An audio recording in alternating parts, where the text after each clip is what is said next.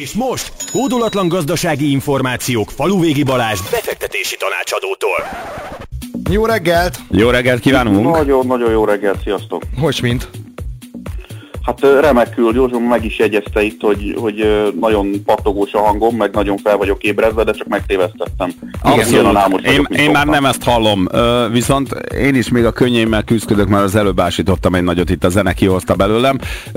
Na de, ne ásítgassunk, sokkal inkább Ugye, én, én, nézzük igen. meg, mi a helyzet Gaz, mostan, most, mostansága a pénzügyi világban. Érdemes befektetni, hogy állnak a részvények. Kíváncsi vagyok erre egy választás előtt pár nappal.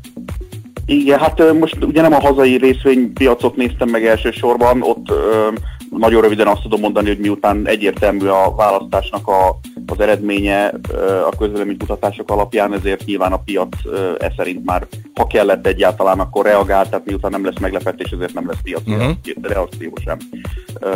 Vagy ha lesz is meglepetés, az se változtat a végeredményen.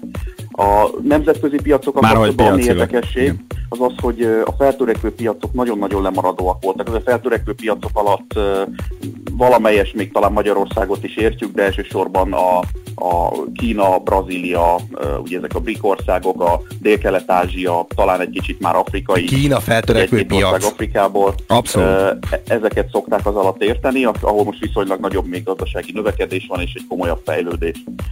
Ezek nagyon lemaradóak voltak már az elmúlt hónapokban, de ami érdekesség az az, hogy tegnap kijött egy úgynevezett beszerzési menedzserindex Kínában, ami komoly növekedés mutatott így márciusban. Ugye itt tulajdonképpen az történik, hogy azok, akik vállalatok számára beruházásokat, nem is beruházásokat, hanem az ahhoz szükséges eszközöket megvásárolják, uh-huh, vagy a szokásos működéshez képest, azoknál felmérik azt, hogy na mennyit rendeltek ők ahhoz képest, hogy korábban mennyit rendeltek. Ez egy elég jó előremutató felmérés és index, és ez elég pozitív lesz. Emelkedtek is a piacok, nem csak Ázsiában, hanem nagy, nagy rész minden feltörekvő piacon. Például azt is mondhatnám, hogy erre Brazília, akinek ma már a legnagyobb külkereskedelmi partnere Kína, négy hónapos csúcsot ütött meg, az ami igen. Ahhoz képest, hogy mi volt mostanában elég, eléggé pozitív. Viszont, viszont Brazíliában mennyire érződik, vagy, vagy annak a hatása, hogy ugye hamarosan kezdődik a labdarúgó világbajnokság? Tehát, hogy van-e összefüggés ebben? Hát ugye az is, az is egy érdekes dolog, hogy Brazília ezzel a közkeletű szóval élve bevállalta azt, hogy van egy foci világbajnokság, és két évvel rá pedig van egy olimpia. Igen. Mind a kettő Igen. elképesztően komoly beruházásokat igényel. Ugye látjuk azt a hírekből is, de ha valaki követi, akkor biztos tudja, hogy nagyon komoly társadalmi feszültségek forrása volt az, hogy ilyen nagy beruházásokra költik úgymond a pénzt és uh, ahelyett, hogy a, a szegénységet próbálnák megcsökkenteni, mindig iszonyatosan nagy uh, Brazíliában a komoly növekedések ellenére, mint az elmúlt két évtizedben Sőt, volt. tehát akkor most gyorsan megoldották ezt, és 1100 katonát vezényeltek be ott a szegény negyedekbe, és akkor ott megoldódott. Én, én azt mondom, hogy a, amennyire kegyetlen ez a, ez, a, ez a megoldás, rövid távon szerintem én most már miután nem kezelték időben ezt a problémát, rövid távon már nincs más megoldás. Tehát az nem fordulhat elő, hogy a félvilág oda megy, és, és ott zavargások vannak úgyhogy sajnos rövid távon nincs más megoldás, de ez egy egyben a brazil vezetés hibája, hogy idáig egyáltalán eljutottak. Igen, elengedték a... Én azt gondolom, hogy egyébként az ottani részvénypiacra ez nincs különösebb hatás, és megint azt tudom mondani, hogy ha várakozások már beépültek az árfolyamokba, akkor már csak azt fog változtatni emiatt bármi az árfolyamon, vagy az árfolyamokon, hogyha valami váratlan, nagyon meglepő dolog történik, mondjuk egy olyan terrorcselekmény, vagy egy olyan, nem tudom, felkelés, bármi, aminek ez egy kicsi a valószínűsége, ami teljesen meghiúsítja például az eseményt. Figyelj, ha, ha, már, ha már itt járunk, hogy Brazília meg Kína, én hallottam egy olyan, nem is tudom, urban legendet, hogy, hogy Kína vásárolt Brazíliában lévő esőerdőket, és nem is kevés területet. Erről fogalmam sincs, ezt passzolok, de ez egy állandó probléma a kínai esőerdő, vagy az őserdők, vagy a, bocsánat, a brazil őserdők és a adott esetben a kínai vásárlások, hiszen itt, itt elsősorban környezetvédelmi szempontok jönnek fel. Nem tartom valószínűnek azt, hogy ha, ha ilyen történt is, akkor olyan nagy mértékben történt, uh-huh. hogy, hogy ez érdeme bármit befolyásoljon. Sokkal inkább érdekes az, hogy Brazília kapcsán mindig felmerül az, hogy valahol a partok mellett, vagy bárhol új olajmezőket találnak, és e, az ebbe való vásárlásban nyilván az amerikaiak és a kínaiak között komoly verseny lehet. Az ezzel kapcsolatos híreket sokkal inkább figyelni, de ezeket egyelőre nehéz átlátni.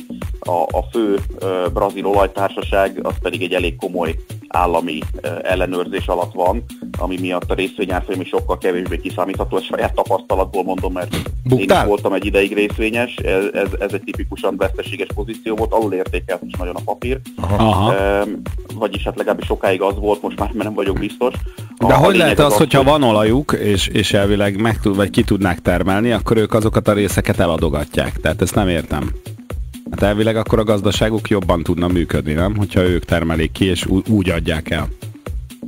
Igen, ugye van ez a, a jelenség, hogy kisebb és feltörekvő országoknál adott esetben még probléma is lehet, hogyha nagy olajkészlet vagy bármilyen ásvány kincs, kincskészlet merül föl, hogyha nem kellően felkészült erre a gazdaság és a társadalom, és nem elég stabil a, a, a jogállami rendszer, akkor abból, komoly polgárháborúk és egyéb problémák szoktak adódni az, az olajért. Tehát hogy, e, említhetnék afrikai országokat, említhetnénk Venezuelát, miközben mondjuk ugyanúgy Norvégiában, nem is tudom, a 60-as, 70-es években fedeztek fel ugye nagy olajmezőket a, a, a partoktól nem messze, tehát a tengeren. Nálunk is volt. Pedig tökéletesen tehát... sikerült megoldani, és már nem is tudom, lehet, hogy rosszul emlékszem, de ilyen 700 milliárd dollárnak megfelelő összeg jön összeg nyugdíj alapban 3-4 évtized alatt, tehát és, és semmi probléma nem okozódott a gazdaságban, míg Venezuelában meg látjuk, hogy mi történt. Ez így van. Ez így van. Hát igen, nehéz az, amikor jön, azt is feldolgozni, és azt jól lekezelni. A sok lóvé, pedig én le tudnám kezelni. Hogyha esetleg olyan befektetést tudsz nekem, hogy van most jelen pillanatban zsebemben 150 forint, viszont kettő év múlva mondjuk ki szeretnék belőle venni mondjuk 100 villát, akkor én ezt várnám, tudod. Hát menjél és vegyél egy harisnyát. E, e, szerintem ez az.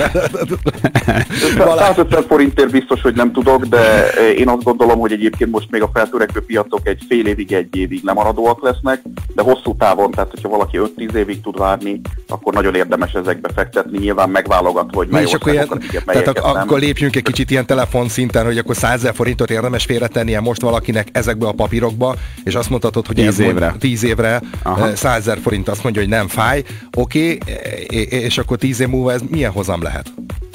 Hát tehát ilyen, ilyen nagyságrendű összeg, maximum befektetési jegyek jöhetnek szóba, de ott is meg kell nézni a kapcsolódó fix költségeket. Ha valakinek van több milliós, vagy tí, több, esetleg több tízmilliós megtakarítás, akkor már egyedileg is fog tudni részvényeket, vagy, vagy RDF-eket vásárolni nemzetközi piacokon úgy, hogy költségszinten is ez megérje neki. Aha. Tehát akkor, akkor inkább érdemes ezekben, ezekben egy kis pénzt parkoltatni. De nagyon hangsúlyozom azt, hogy nagyon meg kell nézni konkrétan melyik piacot érdemes megvenni, hogy más példát nem mondjak, az, ahol, az ami a lista legalján van, az egy fantasztikus demográfiai és egyéb gazdasági helyzetben lévő ország, Törökország, oh. ahol megint belpolitikai Igen. problémákkal sikerült uh, megoldani azt, hogy a leggyengébb részvénypiac legyen uh, majdnem az egész világon, de mindesetre a valamelyest említésre méltó piacok között.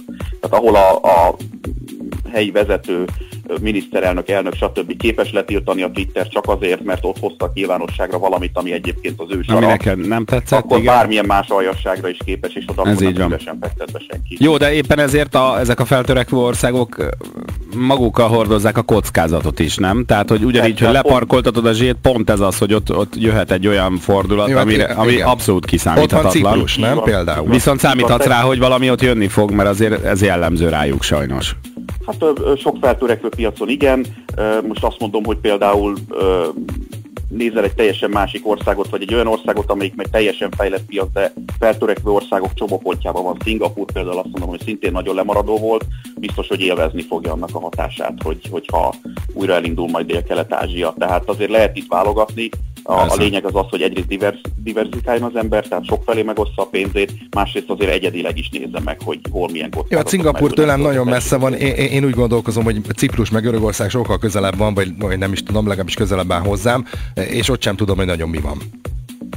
Igazándiból. Szingapúr az, az egyik legstabilabb ország szerintem az egész világon. Oké, okay, mm-hmm. nem jártam még szervezett ország. Annak ellenére, hogy egy hogy is fogalmazok, egy erősen irányított demokráciáról van szó. Aha.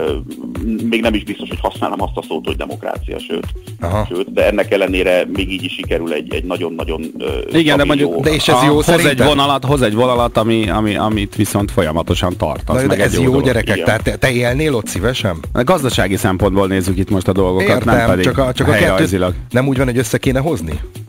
Hát én nem tudom. Hát a gazdasági nyilván... szempontot meg az, hogy az emberek jól érezzék magukat, nem? De, de tehát az igazság, hogy nagyon jól is érzik magukat. Hát lassan, lassan nem lehet megszámolni az amerikai milliárdosokat, amerikai hangsúlyozom, de még más országokról is beszélünk. Vezetten azért költöznek Szingapurba, nem azért, mert ott volt egy üzleti kapcsolatuk, hanem mert egyébként is ö, ö, szeret, szeretnének egy olyan helyen élni, ami fejlődő és nagyon jól szervezett. Tehát mint azt az Eduardo Saverin, aki az egyik Facebook alapító, vagy Jim Rogers Sorosnak a, a sokáig az üzleti partnerein, egyébként voltam nála Szingapurban, és hihetetlen, hihetetlen jó hely, és, és tényleg nagyon jól érzik magukat.